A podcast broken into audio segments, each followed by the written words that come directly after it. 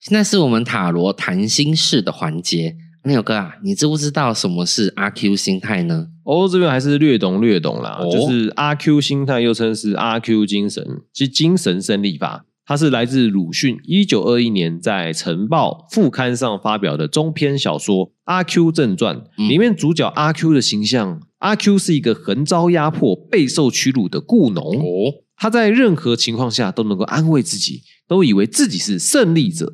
阿 Q 个性中最鲜明的特征就是精神胜利法。哦，那用现在的话来说，可能就是自我感觉良好这样。哦，那这样听起来好像现今生活周遭好像充斥这样的人蛮多的耶。其实我觉得这也是一个蛮好的一个精神啦。如果就于某方面而言，就是你不要堕入到太阿 Q 的话，应该都还行啊。可是说实话，现在年轻人听到阿 Q，应该只想到那个什么阿 Q 擦面呐、还是我们这一辈就只有那个中华一番的阿 Q？对啊，可能是这样子。对，可是说实话，讲到阿 Q 这件事情，当然阿牛哥，您认为说不是都不好，但假如今天在工作上面好了，你的同事或是下属，他都是一直那种精神胜利法来催眠自己，你应该会蛮觉得蛮辛苦的吧？嗯，我可能也不觉得辛苦哦，我是为他的人生有点担忧啊。为他担忧。对啊，因为毕竟这个这样子，我觉得对于工作上面，可能会对于感情上面都不是一个太好的、太好的一个个性啊。没有错，因为在阿 Q 的心态当中，他们总会认为自己呃只是没出全力啦，我可能只出了七分力，或者是说我只出了三分力，甚至觉得说啊，反正别人跟我一样烂，我只是跟大家一样，我还可能比大家好一点。像这种想法，在目前的现阶段当中，好像对于很多事情的处理上面是于事无补的。嗯，对啊，那阿牛哥，平常你遇到问题或是挫折的时候，你都会怎么样去处理？其实我比较偏向去睡个觉，然后运动一下，或者打个电动，沉浸一下。那阿牛哥会有什么激励自己的话语吗？还是说就是会告诉自己啊，其实这个谁做都一样？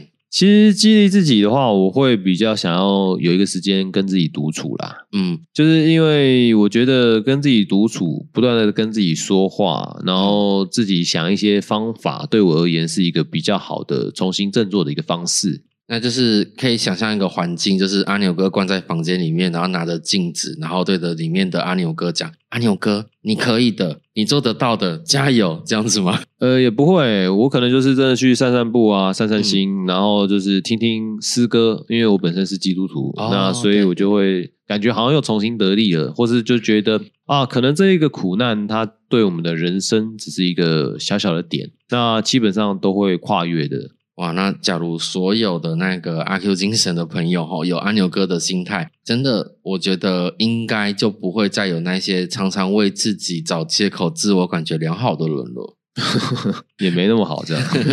那当然，今天小老师这边也来分享之前的一个案例。那她是一个女生，那她交的男友每天都说自己超厉害、超勇的啦，只是都不去做。那每天在家里面只玩手游，然后都只靠这个女生在外面赚钱养活她。就连男朋友的车也是这个女生自己赚钱帮他买的。但是这个女生认为，这个男友只有玩手游以外，不烟不酒，然后也没有什么不良嗜好，除了那张嘴喜欢吹嘘外，感觉好像还不错，放了又可惜。那这里安友哥，你会觉得这样的对象，假如是你身边有这样的朋友，他交的男朋友是这样，你会怎么样给他建议啊？那其实我应该很难接受吧？哦，因为其实我觉得好像没什么肩膀的样子。可是他又没有什么坏习惯啦。现在其实说实话，好像要找到完完全全没有什么坏习惯的人也不多诶、我觉得不太能够滥竽充数吧，嗯，就是因为啊，反正没什么好的，我所以我就随便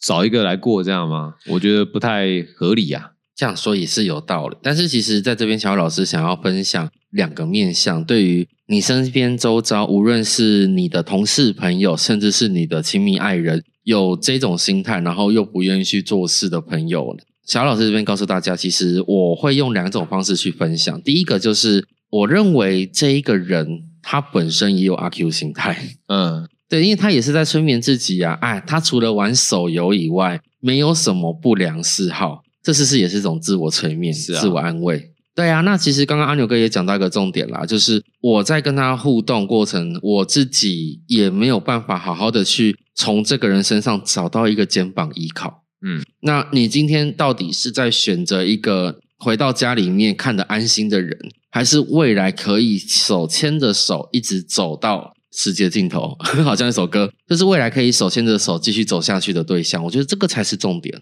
嗯，那假如今天你只是想要玩票性质，想要养个男宠，我相信这个对象是蛮适合你的啦。嗯，对啊，那当然第二个就是沉没成本。那阿牛哥有听过沉没成本吗？知道啊。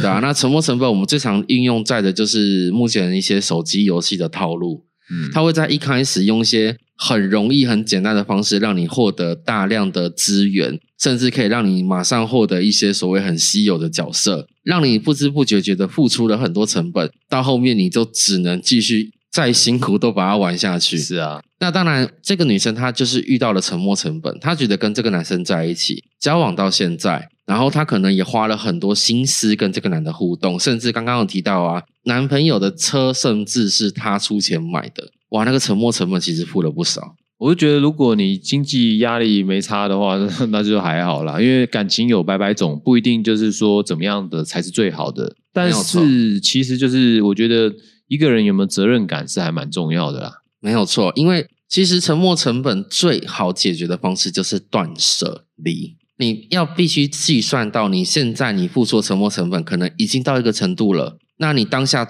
断了，你未来就不会再付出更多成本。那你可以马上的让自己止血，不要再去失血，甚至可以让自己冷静下来去思考怎么样做对自己更好。那我相信阿牛哥应该也是不会去在意沉没成本的人吧？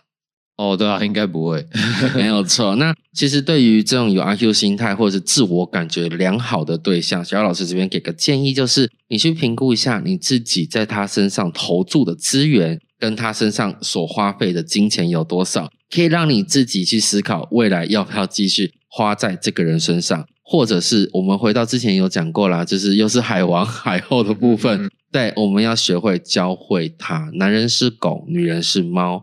好，那今天就进入到观众 Q&A 的环节喽。那我们今天阿牛哥，你选到的是谁呢哦，这边是台北二十八岁的文文啊，？Hello，文文。他是处女座，他想要问感情。哦，问感情，所以就是想知道他未来的感情发展吗？哦，他应该是目前没有对象了，他想要看看未来有没有什么对象的样子。好的，那小老师这边帮你抽三张牌。好的，文文，小老师这边已经帮你抽出三张牌了。第一张牌是力量牌的逆位，第二张牌是吊人牌的逆位，第三张牌是战车牌的正位。哇，那其实文文你蛮不简单的，为啥要这么讲？因为你三张牌都是大牌。那大牌我们之前节目也讲到，就是二十二张能量比较强的牌哦。那这边小老师给你个建议是，上一段感情可能对你来说，哇，跟今天节目差不多，就是你付出了不少沉没成本。那可能一开始你觉得他是一个不错相处的对象，